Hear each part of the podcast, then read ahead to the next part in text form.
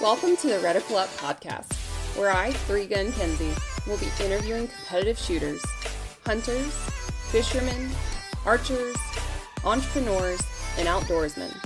Come learn with me as I interview people from all walks of life, in different disciplines, all across the world, from novices to professionals of all ages. No matter what, everyone has something they can teach you, so come join me on the journey. What's up, Reticle Up Podcast listeners? I'm here with my buddy Blake Cremeans. He works in product development, sales, and marketing at LOK Grips. So all of the things. He's already chuckling because we had this combo before starting. But Blake, thanks for coming on. I know we scheduled this months ago. Yeah, thanks for having me. I mean, I feel like we've been trying to schedule this since like last SHOT Show, really, since we even met. But yeah, we finally, the stars aligned and we made it work. I'm very excited, very excited. And thank you for bringing me on this year and working with me. I don't know if you know this, LOK Grips, and I put it in a blog coming out we'll talk about, but LOK Grips was the first thing I ever bought for my Walther Q5 because I couldn't fit the trigger. And I had pretty good meaty-sized hands for a gal, but the thin bogeys is what allowed me to reach the trigger. So thank you. Yeah, so, I mean, funny story about that is we actually, when the Q5 first came out, I could go off on a tangent anytime, so just stop me. Let's go. But so when the Q5 first came out, we were having people, specifically women, because you know usually have smaller hands, right? But getting that just because that's one of the few wraparound grips that you can really change the full diameter of the grip.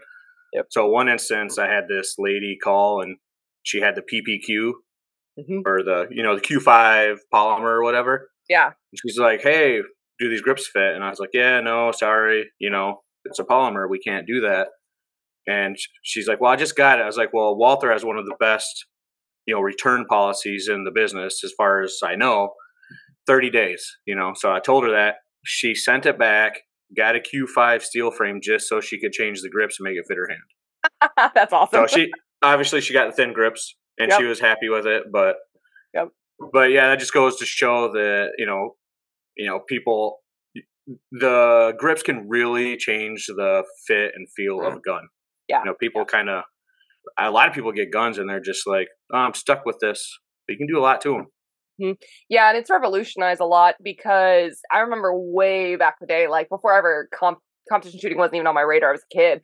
My dad would put like little rubber grips just to fit my hands, right? Like I have finger grooves or whatever. So people have been changing their grips forever. If you think about like the 1911 too, that's probably the most modified grip panels like on planet Earth, when people are doing ivory and wood and like all sorts of cool textures. And we'll just go down that tangent. So Blake, why?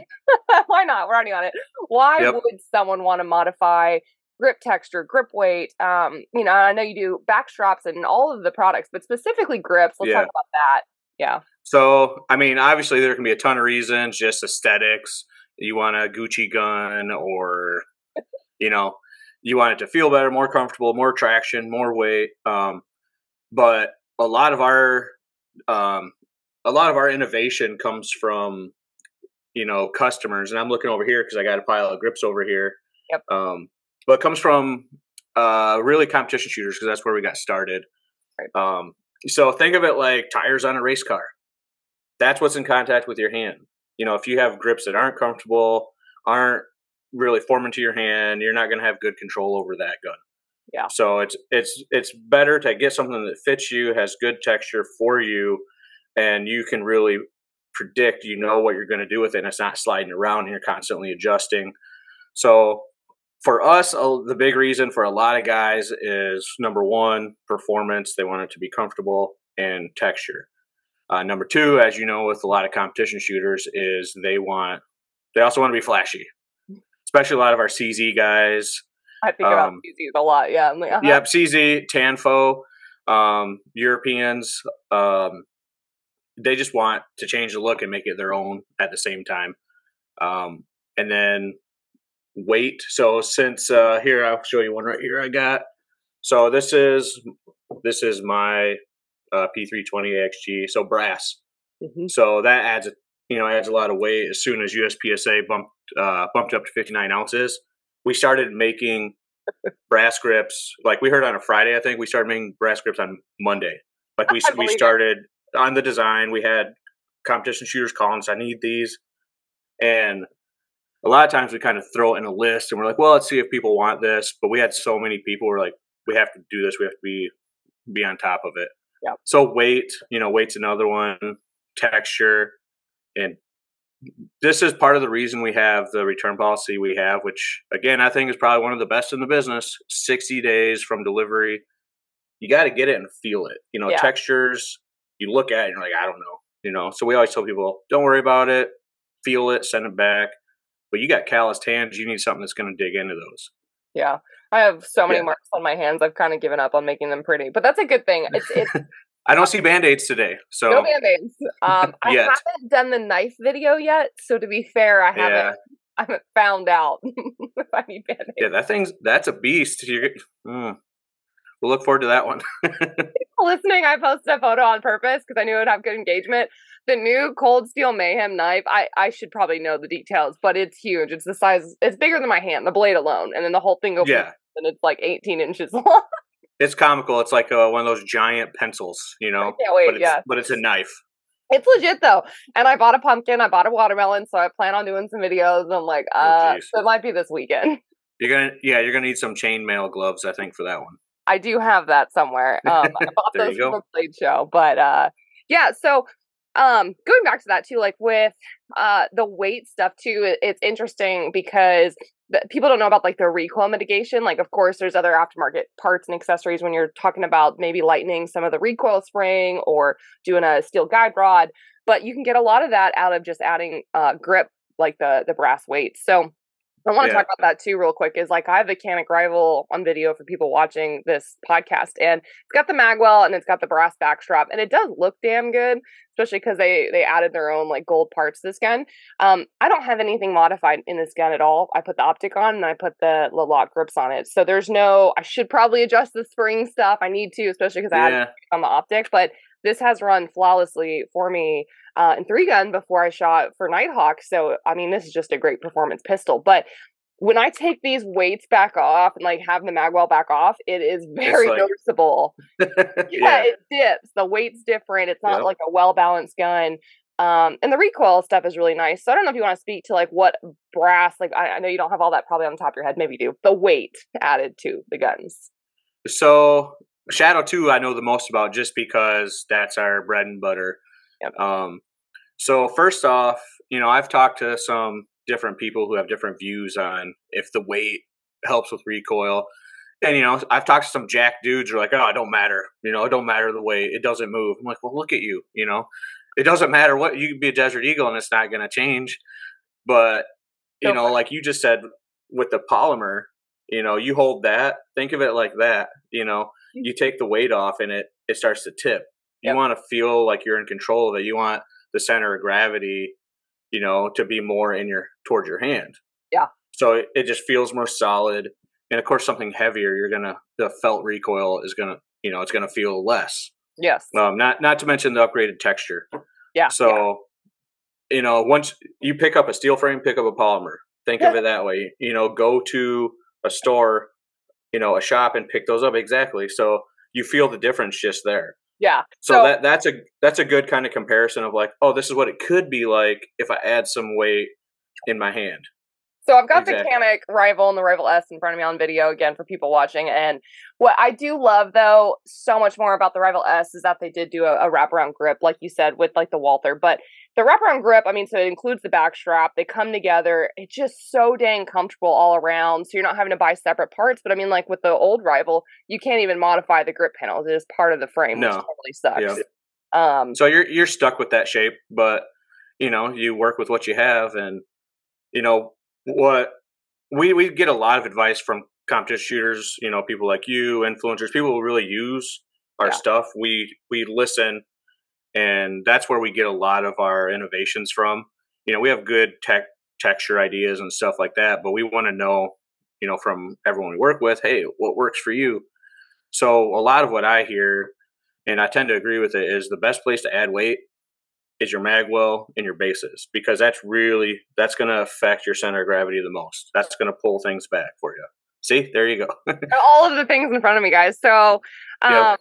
I have the PDPF, which is just an awesome, like, female-sized handgun. And this was really successful at Gal's Day. So I made it look pretty. It looks like Mardi Gras to me, but minus the green. We've got the backstrap, the mag well, but the base pad. And you guys don't do this for every gun yet, right? The base pads? No, we are making an effort, you know, this coming year to really basically add mag wells and bases and backstraps, everything that we can. So that one, you know, nice thing about that is that's the 15 round. So that fits a lot of the Walthers, the Q5 as well. So we started with magwells, and they're like, oh, hey, we need bases. They don't work with every base, so we at least made a +0. People give us crap for this sometimes because, hey, we want extended bases. Well, the reason we did it is because you can send those internationally. Yeah. You know, and it's easiest to do that. So next, we moved on to extended bases. We actually have a design we just finalized for the Shadow. I shouldn't say Shadow 2, Metgar 17 round. Okay. You know, so they're 140 millimeters. We've had in testing a couple of our guys get 25 rounds with the proper follower and everything. So, I mean, it's next to no follower, you know, like the 3D printed tiny ones. So that design seems like it's doing well for us just in testing. We got a batch coming, and then we're going to move that design over to the Q5s. We're already working on the Beretta. Cool. I should have brought that one, but our 92X Performance Magwell is like, it's like a black hole. It's huge. You know, if you want to put a +0 in there, you're like. Oh, and you read my blog. Guys, by the way, the LOK Grips website looks awesome. Y'all redid it. I know there's stuff coming, blogs coming. Yeah. But I did write in there, you might love it, you might hate it, but I wrote, like, magwell is huge in my best Trump voice, because they really are. Like, the video on this camera doesn't do it justice. But I don't know about you, Blake, but I have shot in limited, open, tac-offs, like 3 guns, just a different world. But, like, I rarely ever shoot without a magwell. Like, I don't think I know how to reload. Yeah. It makes a big difference. You know, you get used to magwell and you take it off. It's an adjustment period for sure. Yeah. And while you've got that magwell and the Rival S up, so we get a lot of requests for that, or for magwell for the Rival S. We are updating that magwell to fit the Rival S, so it'll be one that fits both. Yeah. So that's what we're doing. Awesome. And I just became aware of something that might cause an issue. We're going to look into. I found this out today that Canik has new mags to prevent the over insertion. Yeah, which has been an issue on the Rival S. So, I mean, we could fix that with a base. You know, you just have a base that stops over insertion, but it's got to pair properly with the magwell. So that's what people don't get is, you know, some bases are designed, they don't have room for magwell because they're designed not to over insert. Yep. Well, if it doesn't have that room for a magwell, you need a new base. So you need the proper combination of, you know, magwell, mag base, and people don't always understand that. So it's kind of hard for us to find that balance, you know. How many people don't read the fine print when they order that? People don't scroll past the add to cart, you know. So we try to put as much information in there as we can, but you can't always prepare for the lowest common denominator, you know what I mean? Yeah. But that's written on the website. When you order, guys, read that, because the compatibility of, especially when you're playing in a market too, where there's, I don't even want to name how many, but there's so many different extensions for magazines on the market today that they might not all be compatible with aftermarket magwells coming from a different brand, right? So I'm excited to see like that kind of come in house, but yeah, that's a pain.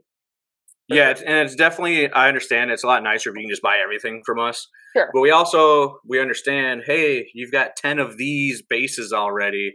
So we do try to test what we can, but ultimately we want to make a very nice functioning magwell that transitions well, and that doesn't always play well with other bases that don't necessarily allow for a nice magwell, you know? Yeah. But that's another reason why we have our return policy. We're like, hey, a lot of times, like, someone will ask, and we're like, you know what? Try it. We'll pay for shipping if it doesn't work out for you. That's awesome. But because, you know, it's nice for us to know, but there's a lot of products you can't always cross test for compatibility. Yeah.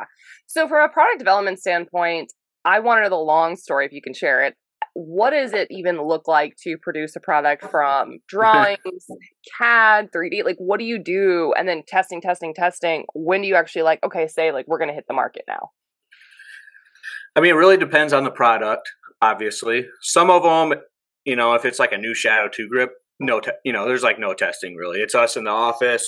Yeah. Oh, this looks nice, feels nice. It's different enough. Let's do it. Send it to a couple shooters to get their input, basically. That's easy. From ground zero to the market, that's a little different.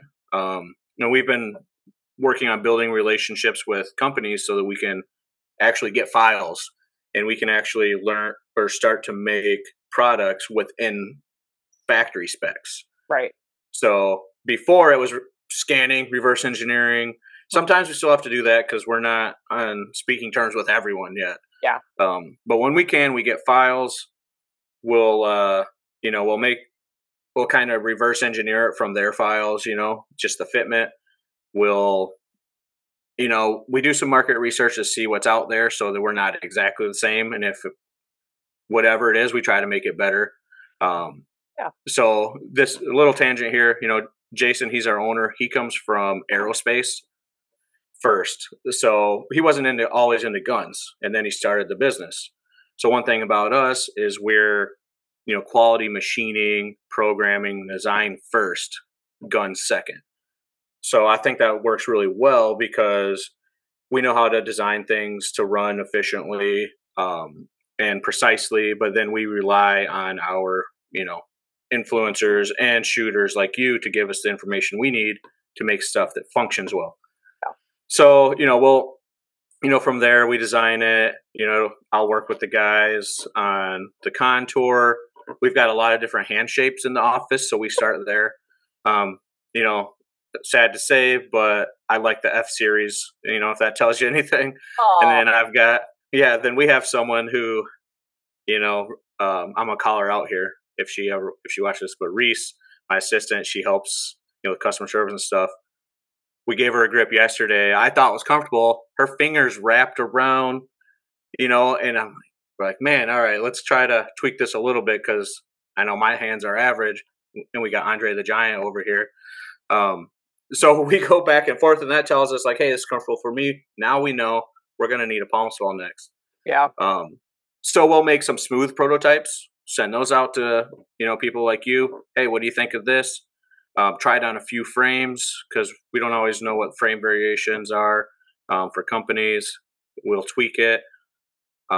So one instance where we just went back and forth forever was the Rossi. Mm-hmm. Rossi, we just released our Rossi RP-RM series grip, and we made that thing to fit the RP-63, RM-64, RM-66. So we had to test it on all of them. Wow. So that took us like a year. Oh yeah. So some things it's like, we're on like Rev 16 for one thing. We went to like Rev 3 on another just because it just went straight through. Things fit. Yep. And different companies. I'm not saying the quality is, it's not quality, yeah. From what we've seen is its price point. So the more you pay for a gun. So if you look within CZ's line of guns, the more you pay for a gun, you're starting to get into hand fitted stuff that is very consistent. Mm-hmm. You pay less for a gun, expect it to not be as consistent. Right. And a lot of that's intentional because you want to keep this price point. You can't do certain things. Right. So one company we never have issues with fitment would be Phoenix Redback. Those are top-end, hand-fitted, Swiss-made guns. We have never had a single fitment issue. That's awesome. So some other companies that have a lot of different variations, like, say, Tanfolio. Yeah. They have good guns, but they have a lot of different frames. Things will vary. So CZ even, they have a lot of different ones that are supposed to take. So we actually will take feedback from customers, tweak our models just to make it more compatible. Gotcha. So we're constantly updating old models, and it's an endless cycle. Right. So in a nutshell, product development, it's ongoing, I would say. You know what I mean?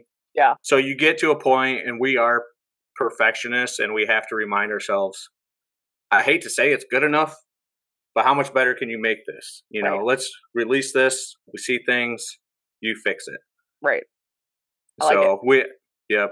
And I think a lot of, you know, if you run into issues with and you get customers calling you, I don't think that's a bad thing. I think that gives you a chance to show what kind of company you are. Yeah. Because a lot of customers are worried about, if I buy something, are they going to, and I've never used them, and I don't like it, what are they going to do? Or if I have a problem.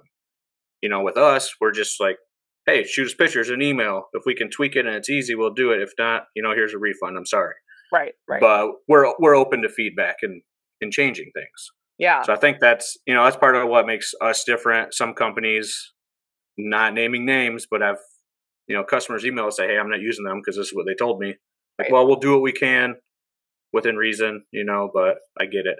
Yeah. Yeah. It's an investment. I mean, with different shooting sports, different divisions, people, again, they don't scroll past that add to cart. So yeah, you got to know what shooting sport you're in. Like you said, the weight limitations change for USPSA. But there's stuff that's like not even legal. And I don't even want to go into the IPSC world, but like internationally, I don't even know all of those of like, you can't even modify it even if you wanted to, or you can't shave this off. You can't have XYZ. So the legalities in the shooting sports is probably one of the biggest hardships of education for especially like newer shooters to really understand what they can do to again. Yeah. And a lot of people, you know, like you said, they don't know the rules yet, or you're like, hey, I want to shoot here, but you got to know the rule set. A lot of customers just will buy grips before they get the gun because it looks cool and they don't realize, you know, they go to their competition and they're like, hey, this isn't legal. Yeah, I know. He didn't ask us, but I know that's not legal. You know, and you talk about the different rules, and as far as product development goes, we try to look up rules when we start to, you know, developing stuff. Right. And one instance of that is the Rival S. So before we made that, you know, we talked to some people, we're like, what are you going to use this in? Oh, I'm going to do this for USPSA, this for IDPA. Like, all right, so what's weight limits? So we actually, our goal was, aluminum grips are coming, by the way, so I'm going to say that now. With the aluminum and G10, our goal was to keep it under 2 ounces because we knew, you know, what the weight of the Rival S was. So by keeping that under 2 ounces, it's more likely with certain builds, you can use the Rival S and IDPA. Brass, obviously, that's USPSA. Yeah. But we had specific, you know, specific organizations in mind when we designed them. And that actually decided how we would cut the underside of the grip to reduce weight and maximize it, you know, because everyone wants to walk that line. Yeah. Oh, it's 59 ounces. I want to be at 58.999. You know, if it's humid, it's going to weigh more, you know, whatever. So we do try to look at things ahead of time, but you can't have all the facts all the time. So, you know, another reason the Shadow 2 brass foam swells, we even offer those hollowed out for that reason. Okay, that's cool. I don't think I even knew that. I don't shoot Shadows or CZs enough. I had to bring this up because it's kind of funny on the base pads. Not funny. It's not funny. But I'm sticker on the bottom of a base pad bumped someone into open. Whoa! And someone bumped out of open, I think, into like no score. How? This is like how much does a sticker weigh? It wasn't like a gram. It wasn't the weight, but the length. Oh, wow! That was tight. Wow. Yeah. It's like what? And it's funny because in 3Gun, man, I love 3Gun. The more I talk about this rules division, like we don't give a shit. It's funny because like all my bags, just shoot. Instead of having like stickers or colors or whatever, I or not stickers, like I don't know, engraving. That's what I was trying to say. I did use stickers, so I had these little tiny mini stickers, different ones, and that's how I would identify what mag had issues. I'm like, cool, I can't use those in USPSA or else I'll be bumped out of open. Wow, it's that tight. Dang. Yeah. So I mean, that. we've run into that in the, I want to say the IPSC box. IPSC box 2 was like Jay Lee's. We were at South Carolina, North Carolina sectional a couple years ago, and she was shooting limited, and she ended up in open because of her base pad was IPSC legal, but because of the slant, it bumped her into open. Mm. There's a lot. So it was just too tight. So we're working on a sport. Yeah, and we've been trying to watch that because we're actually working on a new magwell right now to be used with like the TS series that'll fit in the box. And that's tight. Like on the back of the frame, because when we made our TS series magwell, now we just like, oh, let's make it huge. We're like, it doesn't fit in anything. Right. But now people are wanting a magwell that fits the box. So like basically at the back of the frame, it's just cut straight. Mm-hmm. But we're over here with like our TSO, putting it in the box, and we're like, angle it this way. Oh, it slides in perfect. But then, like you said, yeah, if we put a sticker on that, it's not. No. It is not going in there. You're done. So that is important. No. I think anybody that's listening to this, and it's different levels of shooting, right? But once you start going to higher level matches or traveling internationally or whatever, like check your gear, check that that'll fit. Call up LOK. That's the thing, is a lot of people won't just like pick up the phone and call and ask. Like that's so helpful to do. That's why they're there. I'm one of those weirdos that would rather like call than be surprised later. Yeah. Well, and sometimes we're just like, check with your local RO to be, you know, most up to date on rules, because we know the last rules that we heard. You know what I mean? It's just things change, and we're like, did you find out 15 round versus 10 round for production that went out? Yeah. So that was another thing, is someone told us, like, oh, okay. So, all right. Well, I guess that's different. Yeah. Yeah. Not that we'll find out. Yeah. We'll find out sometimes when a customer gets something, goes. Like, we had a lot of trouble with IPSC for a while, because they were using our palm swells, and half the time for Shadow 2 again. Half the time, they're like, no, you can't do that. The other half, they're like, yeah, you can, because it's close to the CZ75 palm swell, but not the Shadow 2 thin grip. Yeah. So I reached out, because IPSC released a list of companies that their gear is legal. And to everyone, it was like, because they listed this, I forget the companies, and of course they were European companies. Yep. And so everyone's like, so does that mean none of these companies are legal? So to everyone, it was like, you're just saying these guys aren't legal. So we emailed them instantly, and we got approval. We forced them to make a new list, and they added like 15 companies, because we weren't just trying to be like, hey, add LOK Grips. We're like, everybody. You know, I was like, like, hey, what about all of us in America here? You know, making the same, basically same dimensionally, same thing. And so they released a new list, added I don't know, like a dozen of us to it.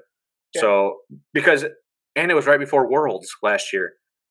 So everyone's on. There were, yeah, yep. Yeah, there were people on the plane emailing me, "Hey, I just found out none of my stuff is legal, and I'm on my way to, I think it was Thailand or something." Yep.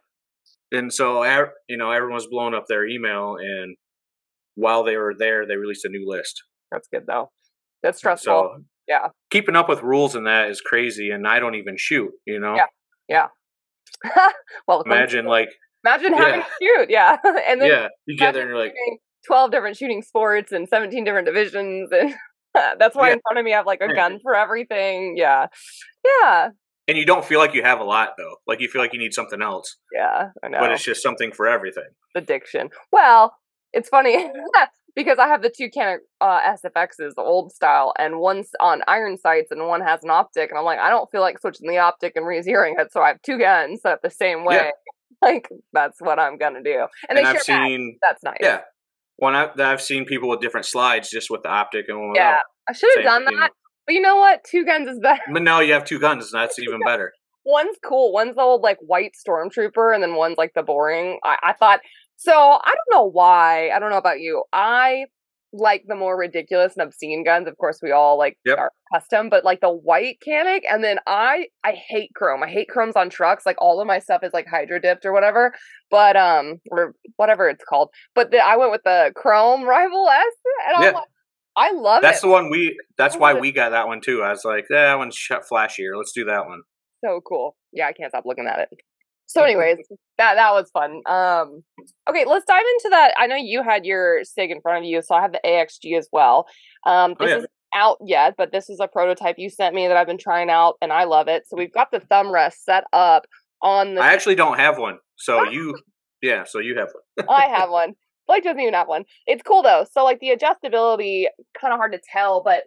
There's different set screws in here, so you can actually change where the thumb rest lands for your hands. So when you're gripping it, it's really custom to you and your grip. This also has y'all's mag extension, which I haven't yet. I'm sure it'll happen. No offense to you guys. I haven't yet like magazine dropped myself, because I've done that before on a gun way back years ago. I remember I was shooting a match and I was just gripping with the left hand, just normal. Yep. And I had the extension. And I was like, cool, like mag drop. And I ended up having to take the button off. I haven't had that problem yet with this though. And I'm wondering if it's because of the thumb rest, you know, where it's going. It could. Oh yeah, that's true. Well, and while we're on the thumb rest thing, anyone watching, we are making and releasing these. It's just a process because different parts have to be heat treated, coated. So we're working on a batch right now. And that thing has 18 different positions. That's so many. So there's some instructions with it. We have to figure out how that goes because I think I emailed you. But once you figure it out. Send me the instructions, which was my favorite part, by the way. I forgot to tell you that. Where I was like, cool, I'm going to just figure this out on my own. Yeah. Once you put it on there, you know, you just got to figure out forward and back. And then it's got, a rotation. Yep. So there's 18 different positions, you know. And we ended up doing that because all of us at work were like, I want mine up here. I was like, I can't even reach that. So put it back here and then tilt it this way, that way. So, yeah, we will be releasing those. And if that goes well, what I would like to do is keep the same, adjustability, but then make a low profile one as well. Because that's going to be a problem with holsters, that giant thing, 100%, 100%. But we wanted to start as big as we could. Yeah. And then go backwards, you know. Well, for limited and open, I mean, a lot of people run gas pedals, especially on like 40 cal guns, but it's something where they're running the race open top like holsters. But I don't know if you thought of this. The biggest advantage I see to this is for my Gals Day event, there's like 100 different women, 100 different hand sizes, all different ages. And a lot of them come in teacupping or they're not understanding of your thumbs. See where you're going already. Yep. Your thumbs have to be so far out on the side of the frame. Like, they don't have to, right? But a good grip is as high as possible. And a lot of people will curl their thumbs down or they'll cross them. They're used to revolvers or what have you. When I put that thumb rest out there, they naturally picked up on, like, it's safe and it's okay to have your thumb, that support thumb, pointed at your target all the way down there, really getting a good grip and pointed at the target. So that thumb rest became a training tool for me to teach with. Even if it's obscene.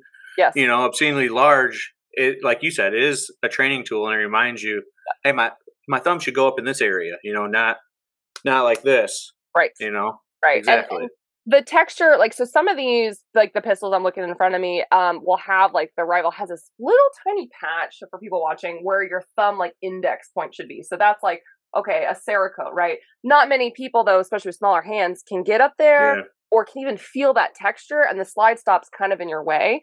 So, like, the thumb rest has been really beneficial for people to get that concept. So I'm very excited. I don't know if you even knew that application, but there you go. Yeah, we were just thinking, let's do something crazy and see how it goes. And that's our first, gas pedal. Yeah. And, again, that's an item based on that. What we learned from that, would like to add a similar item to other things, Yep. Maybe the Rival. Who knows? While we're on the P320, I've got some new stuff also I can show you right now. It's not even on the site yet. Okay. So we'll start with the mag release. So you've got the one that's similar to like a CZ. I have the gridlock here. I don't know if you can see that. Oh, but you can also straight downwards and like flares out. Yeah. So it flares, and we only have them for righties right now. But it actually, your thumb is gonna. Like as you slide down, it kind of curves out. Yep. So it's similar size to yours, but these also, I don't know, they've got like a dozen rotational positions. Yeah. So even if you were accidentally, you're dropping mags, you could rotate it out of the way. You don't have to do that. Just drop it out. Well, the other issue I noticed, and, your thumb rest can help this is, you lay it down like this, you hit this button.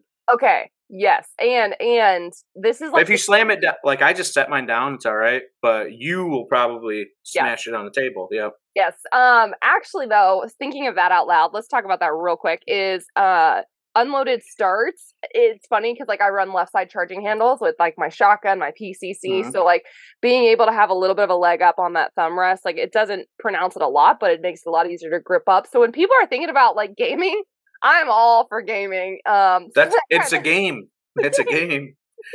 That's what it is. You're playing the game, following the rules. You know what I mean? Yep. Yep. So that's been too. Yeah. I mean, it happens. It's all right. So here's the other thing. We got brass magwells that are coming. Oh yeah. So I'm calling this a carry magwell, really. We just wanted to make it low profile. It really, it finishes off the grip for you. Yeah. Yeah. And this is for the AXG. Yeah, so it's similar design.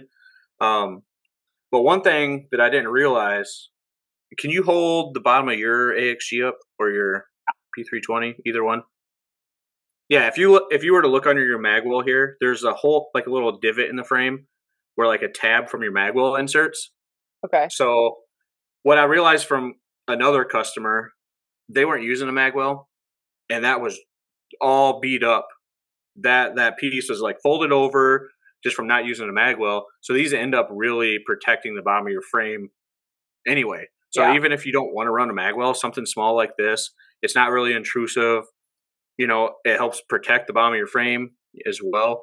But and they were running a polymer frame on theirs too. Interesting. So theirs was super beat up. Theirs was beat up. I've seen that on a lot of the reloads, or like I've seen people, again, this is not what you should do if you like your guns or you're going to sell your guns in the future, but I've seen nail files. I've seen people kind of take different ways to like shut off all of that. But man, it's hard to, like, I love my Canik Rival. I actually kind of like it almost more than the S because I'm not used to it, but I don't know that I can go back to polymer guns, period. Yeah, it's tough. Well, that's why you add all the brass, all the aluminum, because you want it to feel like a steel frame. Yes, yeah. And you know, polymers have a lower price point, but the money you save, you can put back into it. That's true. You know, that's true. I'm looking at my like whole magwell now of like how beat up it is from the magazines. Like, yeah. Well, and so here's the other thing I want to show you as well. So brass bases for the P320 mags. And they don't intercede with your magwell, it looks like, at all. Nope. Perfect. So these aren't out yet. The magwell and the base, probably in the next couple weeks. We've got them. You know, we got them up on the new site. We just launched the new site. But yeah, those plus zeros, I tested them.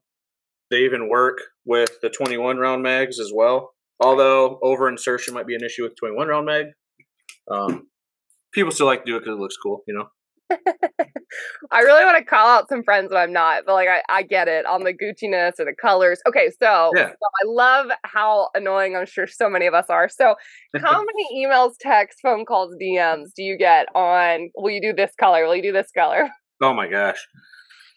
It's daily. It's daily. What's the color you're on the cusp of maybe? I don't even know if y'all want to open this can of worms on you, but I do. It's like maybe. So one that I want to do, it's hard to. So you have to commit. There's minimum batches for stuff. Oh, for sure. Yeah. And there's like, we've got thousands of SKUs. So you got to commit to one, like 50 of one thing or 1,000 or whatever. But like teal, you know, those polymer teal guns, everyone wants that. But the problem with that is anodized. So you anodize it, and anodized colors are different from batch to batch. Yeah. And they don't match those teal. There's no way to match them. Yeah. But teal and pink. We have purple anodized finally. That's what I'm saying. That mag or that purple anodized so pretty. I love it. I think purple's great. I like hot pink, green. I think logically the next thing we would do would be probably a neon green anodized or something like that if we could. Yeah. But we've been tossed around the idea of like, hey, let's do limited run. Yes. Of like, I don't know, a couple hundred of this color. I was about to ask you that. Like, even if you did orange for Halloween, you did the green for St. Patrick's Day, you did, I don't know, teal for Mother's Day, like with Tiffany blue or whatever. I think there's a market there for that in limited runs. And like, just to use another company I work with, like Run Gun, whenever they do retro bags, they did a red line, they did. Yeah. I think there was a camo that like sold out overnight. Those limited stuff really are fun, and then don't bring them back for a while or at all. Like make it really cool one off. Yeah, and if they sell well, then it's like, all right, we need 50 more because we've got 1,000 people asking for them or something. Right. So yeah, there's definitely weird colors people have asked for.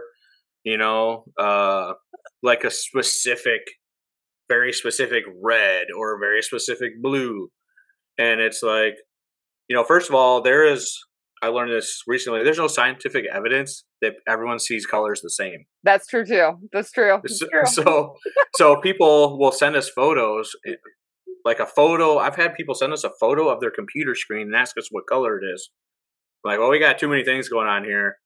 In your photo, it looks like this, but the title says this, so I know it's not that color. Right.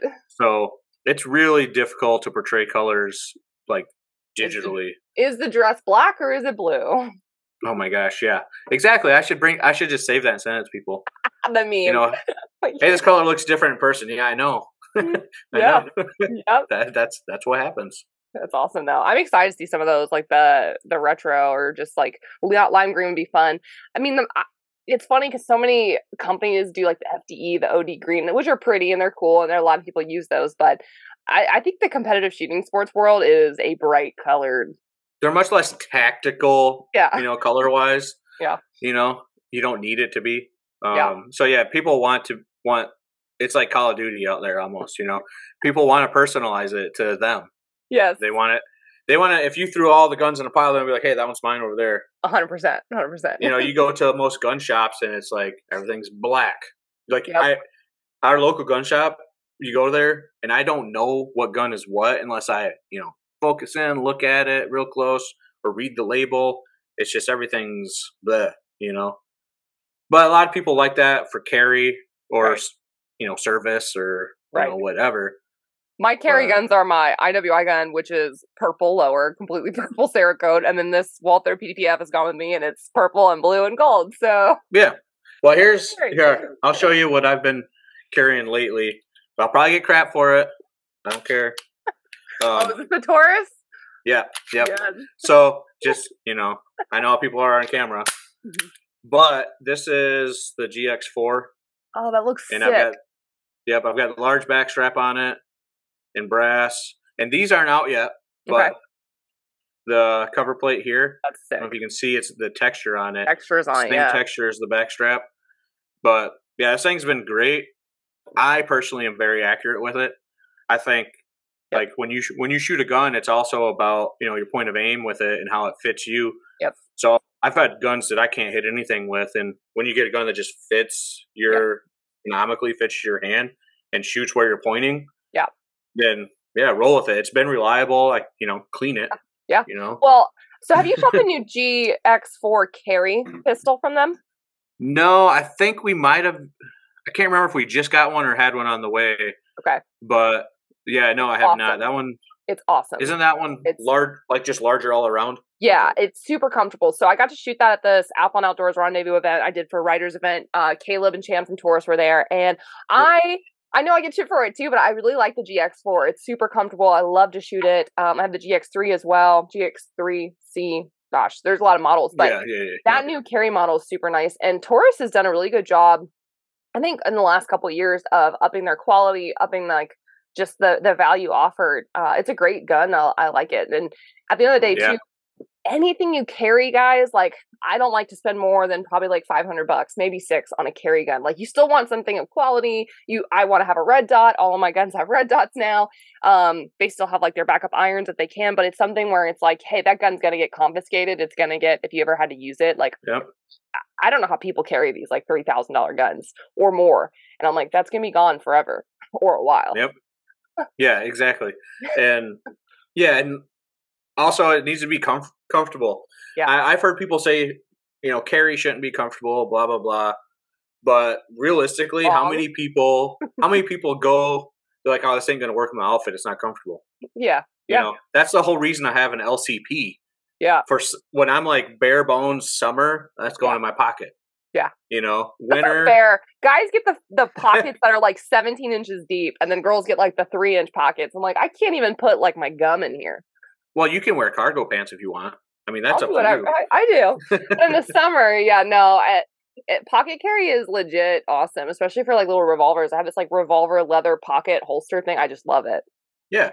Well, I think that's another reason like slings are popular lately. Yeah. Like sling bags.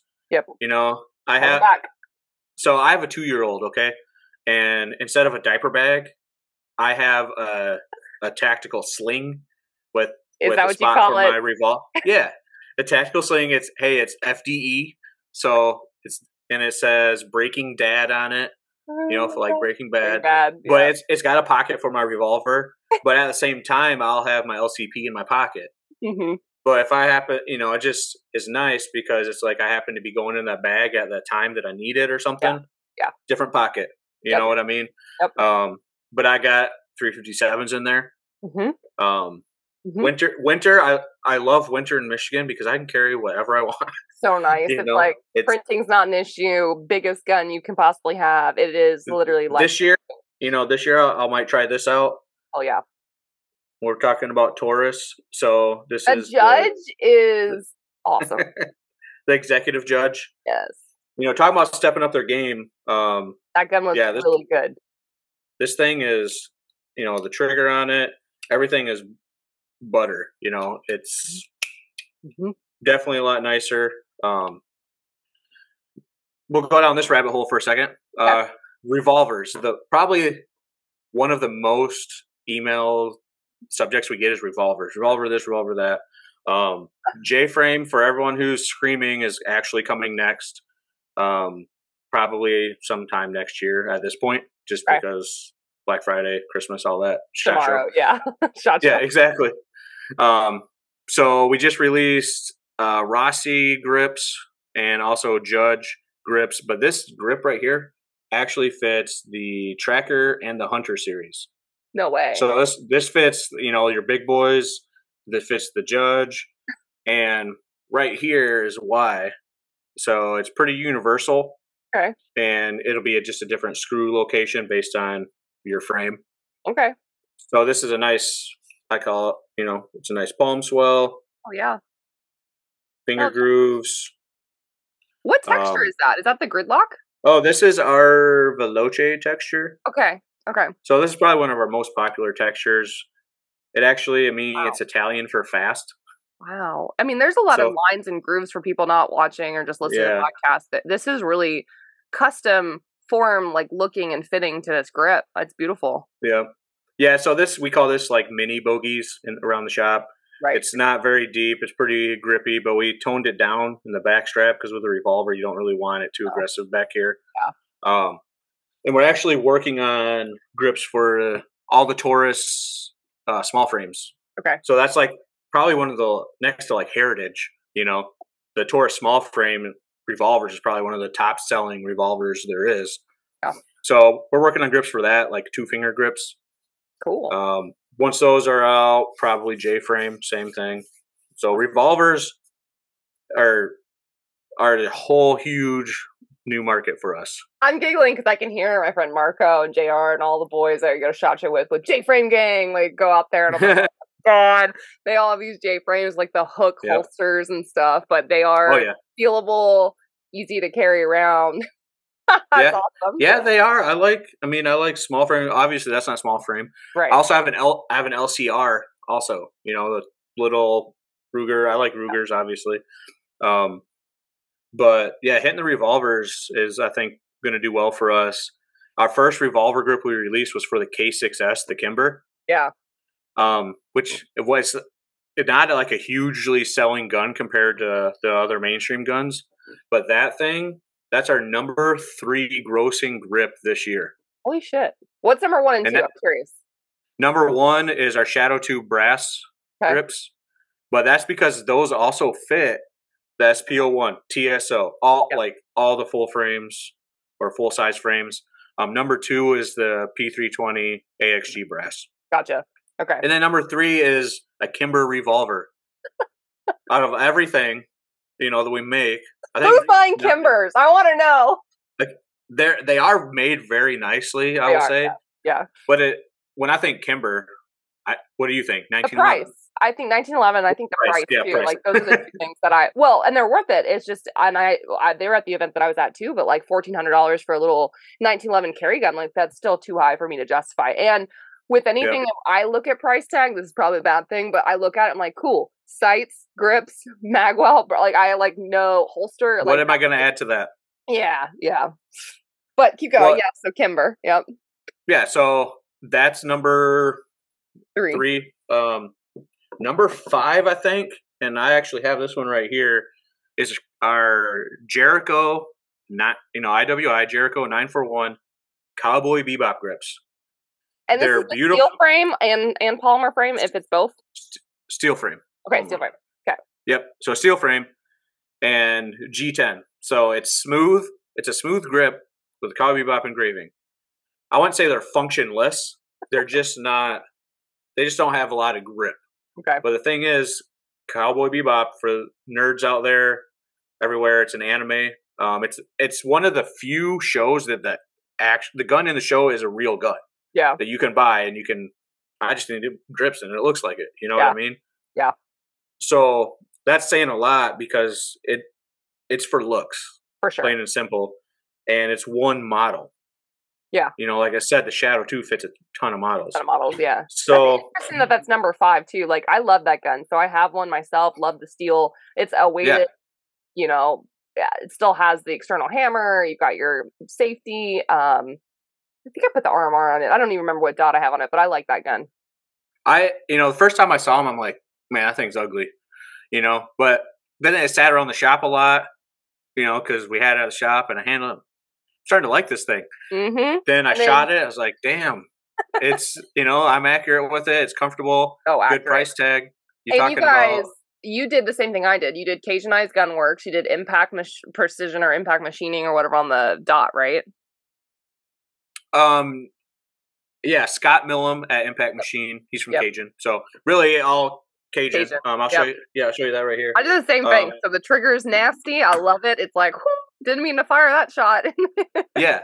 So this is mine. It's on, on one of our gun stands. Oh, yeah. And I actually had, and I told you this over the phone, for anyone who knows Cowboy Bebop, Spike Spiegel's the main character. You you should watch Cowboy Bebop. Anyway, Scott or Steve Bloom, he does the voice of the character in that. And, I talked to one of the dudes at IWI. We sent him some grips, and that he signed it. So the guy who does the voice of the character who carries this gun signed these grips. So these grips right here are actually solid brass, Cerakoted, and then we engraved, afterwards to get that raw brass look. So these, our gun stands here, you just hit the mag release, and they come right off the gun stand. Yep. So they actually they're locked in with the mag release. So on the other side here, I've got our solid brass grips, so pretty, which are my favorite. I like the patina. You can shine them up to be, if you want them to be nice and shiny. Yep. But yeah, Scott Millum, he did all the slide work here. I didn't have an optic put on it just because I like the stock iron sights. Yeah. There you go. Yep, you got a gun stand there. Well, what I wanted to explain to people on the gun stand, so I actually have this set up for the PDP, is the actual magazine is removable. So on the bottom, you have these set screws, and you tighten the set screw into the gun stand itself. But like you said, it is removable by the mag release. So this says Walther PDP compact model. So fits the gun. Yep, same mag. Makes it nice and pretty. And then you hit the mag release, and it comes off. But I had the full size, so I have the Walther PDP. And with that as well. So I love your gun stands, and they're heavy, they're weighted. There's different models, different textures. I know you guys have different. And that one I think you have right there is that one's looks like aluminum that's in Cerakoted black probably. And we have a solid brass one. So if you really want to get fancy, those gun stands are like $200. But if you got a nice fancy Gucci gun you want to show off, like a safe game. Yeah, and we've had people get those because they want it for an AR just to balance it. Yeah. So these things will hold an AR too. I believe. Well, then that's what I need. I don't think I knew that. I kind of cheated. I bought this plastic 3D printed thing, but I need a good display on the ARs. Yeah, we can definitely get you an AR. We even have AR-10. The thing with AR-10 is there's no standard though. But what does dumb question? My shotgun, the Gen 12, is on an AR-10 lower.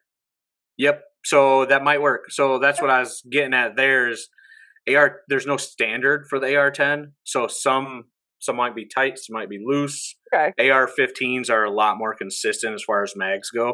Yeah. And mag wells, I guess I would say. Yeah. So yeah, that's my Jericho. Rising Creek did the Cerakote job on it. I did I went with the fake battle worn, not real battle worn. You know, I'll get crap for that. But no, I think again, it's about everyone gives people shit for like their guns or other people's guns. I'm like, hey, like, does it make them happy? Is it theirs? Does it matter? Like, why does that bother you? I'm just happy you also have a gun. I'm gonna do this. Oh, don't get the AR. Oh no, this might be the ugliest, funniest thing. I had nobody. Is that the 12 gauge? I haven't posted this. Yeah. No. Oh. No, I built this like 2 days ago. Oh. I've never had a pink gun in my life, so shout out Creekside Custom. Freaking llamas. Oh, wow. These pink llamas, a pink barrel. Well, see, that's what I'm saying. You talk about colors. Those are the colors people are, requesting. You know, crazy colors people are requesting. Yep. All I'm saying. So build what you like, build what you want. It's a very lightweight. It's PCC. It's 9mm. It's sick. Oh, nice. So I'm very excited about it. I want to go shoot it. But anyways, yes, custom. And then people are going to comment on here like, oh, that's ugly. And I'm like, that's exactly what I was like intending. But it's mine. Do you, I'll do me. You know? And so back to that point is some of our aluminum stuff, we are starting to offer in raw aluminum. So you can do whatever the hell you want with it. There you go. So you can Cerakote, anodize it, spray paint it, do whatever. Yes. Yep. No, this is the in-person as much as I can. Purple and blue. See, that's not so bad. No. You know? Is that the one someone said that's the ugliest 12 gauge I've ever seen? My FFL was like, this is the ugliest shotgun I've ever seen. It's like, perfect. That means I'm going to love it. I'm going to be happy. And the guys, like, at Genesis Arms, like, they went above and beyond. They matched the couplers to my Cerakote. Like, come on, that's man. Sweet. It's awesome. What? And so you have stuff like that, and that's the same thing with handguns for us. Nope. And while we're on like kind of the AR side of things, that's a market we are going to dabble in soon. So we're just been looking at that. Yeah, like maybe some M-lock panels and stuff like that. Oh yeah. Maybe grip adapter or something. I'm telling you. So I'm building. It's in front of me. This is so bad right now. I haven't finished it. It's funny you're mentioning this stuff, but I'm building a little shorty, like super shorty, and. Oh, wow. Yeah, like real short. So I work with a barrel company called Tactical Kinetics. They're local to me. Okay. And so I'm building. That's why I built the 9mm. I've got another AR I'm building in front of me. But this one definitely is going to need, once I put this on, a handguard like stop. So it's going to have to be really short. I'm going to need probably like a panel or a whole thick panel and the stop to prevent myself from going past that muzzle break. That's almost like Mac. That's almost like a Mac 10. Yeah, you got the that's out in front of the freaking barrel. Yeah, so it's something where it's like when you start thinking about that, real applications in all seriousness on MLEC panels, hand stops, like barricades. They're functional. They're functional, and that saves fingers, hands. Yeah. They look good. Yep. We've digressed, but yeah. I was just looking, see what else I missed over here. So. One other thing, we're talking about Gucci stuff. This is my Gucci gun. I don't have gloves on right now, but I will polish it later. So this is also on a stand. This is my Colt Custom. It's beautiful. This is stainless. This is not. It's not chrome. It's just polished. So, yep, polished stainless. 45 ACP. Cool. This is my Boomer gun. I think it's beautiful. And that's these are actually palm swells, brass palm swells. Wow. I wouldn't weird even in a holster. Yeah, no, I have a leather holster for it. Yeah. It's like, barbecue gun. I'll take it out sometimes. God, that's gorgeous. I like it. Yeah. So customize whatever, have fun with it. Is there anything that we didn't cover or talk about that you want to mention here while we wrap up? So the new site, we just launched that. One big thing we were working on that I think is going to help a lot of people is we added, similar to like a car site or automotive sites, we added actual filter shot by model. Go in there, you can type in your model. Yeah. Because, we can't name a product for every single model that it fits. Yeah. So we get a lot of compatibility questions. And that's the best way to do that. So that's, that's one thing I wanted to mention as well. Let's see. Stay tuned for the blog. Ooh. Kenzie coming blog up. Yep, so Kenzie, you're going to be our first blog entry. You're also helping us with the design, so if anyone hates it, email Kenzie, tell her what you email what you me and like. I get teal parts, so that's fine. Oh yeah, there you go. Let's see here. Oh, the new brass texture for our Shadow 2 palm swells. So we're actually going to add it to more stuff, but the first release will be the Shadow 2 brass grips. People just want their hands to bleed. So we got, I think you've seen it probably on Instagram here and there. We've been getting a lot of questions about it. It's probably coming here in a few weeks. Nice. Working on a batch for it. There was something, you know, that we missed. I swear. We talked about so much. You lost me. Yeah. Maybe you'll think about it. I'll leave this to nuggets for people looking and shopping. Hey, the code 3Gun Kenzie, all one word. Yep. Go shop on LOKGrips.com. Add all the goodies you need to your cart. You've got a discount code you can use. And I mean, the people know this already, but if you don't, I'm going to reiterate it, is when I'm at matches, when I'm at events, when I put on my Gals Day, all of these guns are out there. I bring guns. I have backup guns. I travel with guns. If you need to borrow guns, gear, if you just want to check out the grip textures and, you know, what LOK Grips is doing, ask me. Ask me to feel and touch my guns. I got you. To that point, you know, we have dealers. We've got 100 dealers or more worldwide. Yep. And you need to feel everything. Yeah. So if your local shop doesn't have something of ours or doesn't carry our stuff, tell them to get a hold of us. We have very low buy-in requirements for shops like that because we want to get our parts out there. Even if we have shops I want 10 sets of random shit so people can touch it and feel it. Yep. You know, we work with all shops of all different sizes. So yeah, if your shop doesn't have something, ask them why not. You know, tell them to give us a call. We can get something in there. Then it's just, at least it's something that you can feel an order from us or through them, whatever. So we should be everywhere. You know what I mean? That's right. That's right. And you got shooters everywhere across the country too, like that shoot for you guys that have your grips on there. So that's another thing too, is like lean on some of those professionals too to ask questions and stuff. Yeah. From what I have seen, everyone's pretty friendly. You know, you see something somewhere, ask, hey, what's on your gun? We get that a lot. People have sent us pictures of a gun they saw at a competition. Like, hey, what is this? I like it. Well, here's the link. Boom, done. You know? Awesome. But, yeah, we're working on – we've got dealers in, you know, Australia, all over Europe. You're going to see some things that I can't mention right now. They're actually being released at SHOT Show from some big manufacturers that will have our grips on it. Oh, yeah. We've been, like I said, we've been really trying to – develop relationships with these companies and build trust so that we can get a heads up, you know, on what's coming out. So you're going to start seeing more of our grips on probably not like OEM stuff, but more like special versions, special editions, things like that that are coming. So look, you know, around SHOT Show, I think most of these companies are going to be releasing and announcing it. And there's companies, we've been doing revolver grips for some other companies on the side. We've even done panels for Leatherman. That's awesome.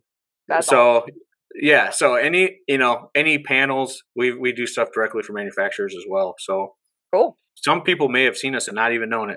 Right. That's a lot of OEM or not even OEM, but just partnerships that you just don't know, which sometimes you can say, and sometimes you can't, which sucks, but they're awesome. Yeah. So go ahead. No. So this is a huge thing. I can't believe I forgot about is we're moving. So we don't know where yet. We've been looking for places for months, probably 6-8 months, and we have outgrown our facility. Can you hear me? Yep. So okay. Outgrown it. It looked like you said something, but nothing came out. Oh. So, So we're at capacity as far as machines go, and we have a lot of work coming in, and we intend to keep up with it. So we're looking at new buildings right now. One is very promising. We're not moving out of state. We're in Michigan. So we're moving like down the road. But we got more machines coming in, more manufacturers placing POs. So, you know, like for one that's out there that everyone knows about is SIG. You can go on their website and buy our stuff, build your gun with our stuff. Right. Taurus. So we're growing rapidly right now, and we intend to keep up with that. So I'd say in the next, you know, it's like I say this every year, but look for us more and more and more. It just, you know, we're working with more manufacturers lately. So LOKGrips.com, and then what's your social medias? LOK Grips. You know, so LOK Grips on Facebook, LOK Grips on Instagram. Instagram, if you're not following us, might be tough right now because they are not fans of guns. They're not fans, yeah. Yep. So that's on and off all the time. So I don't know. You know, it's every day it's a different status. Yeah, spell it correctly. LOK Grips. Yeah, and then visit the booth at SHOT Show if you're going. I'll be there. I'll probably set up a time to do like an appearance at you guys' booth and stuff. So yeah, stay tuned. Our booth is bigger too. So 10 by 20 to 10 by 10. It's nice. It's fancy. It's official. Oh yeah, and it's by the food court. That's really important. Awesome. Well, Blake, thanks for coming on. Thanks for taking time. Thank you for the opportunity to work with you guys, write for you guys, excited on your launch. There's so much going on. So hopefully this helps people get a general idea of where to start when ordering from you guys. So thank you again. Yeah. Thanks for having me. Absolutely. Well, listeners, stay tuned next week. We'll have an all new episode of the Reticle Up podcast. Check out LOK Grips. Use that 3Gun Kenzie code and stay tuned for more. Thanks for listening to the Reticle Up podcast. Be sure to subscribe wherever you get your podcasts and on YouTube. Follow along on social media at Reticle Up or 3Gun Kenzie.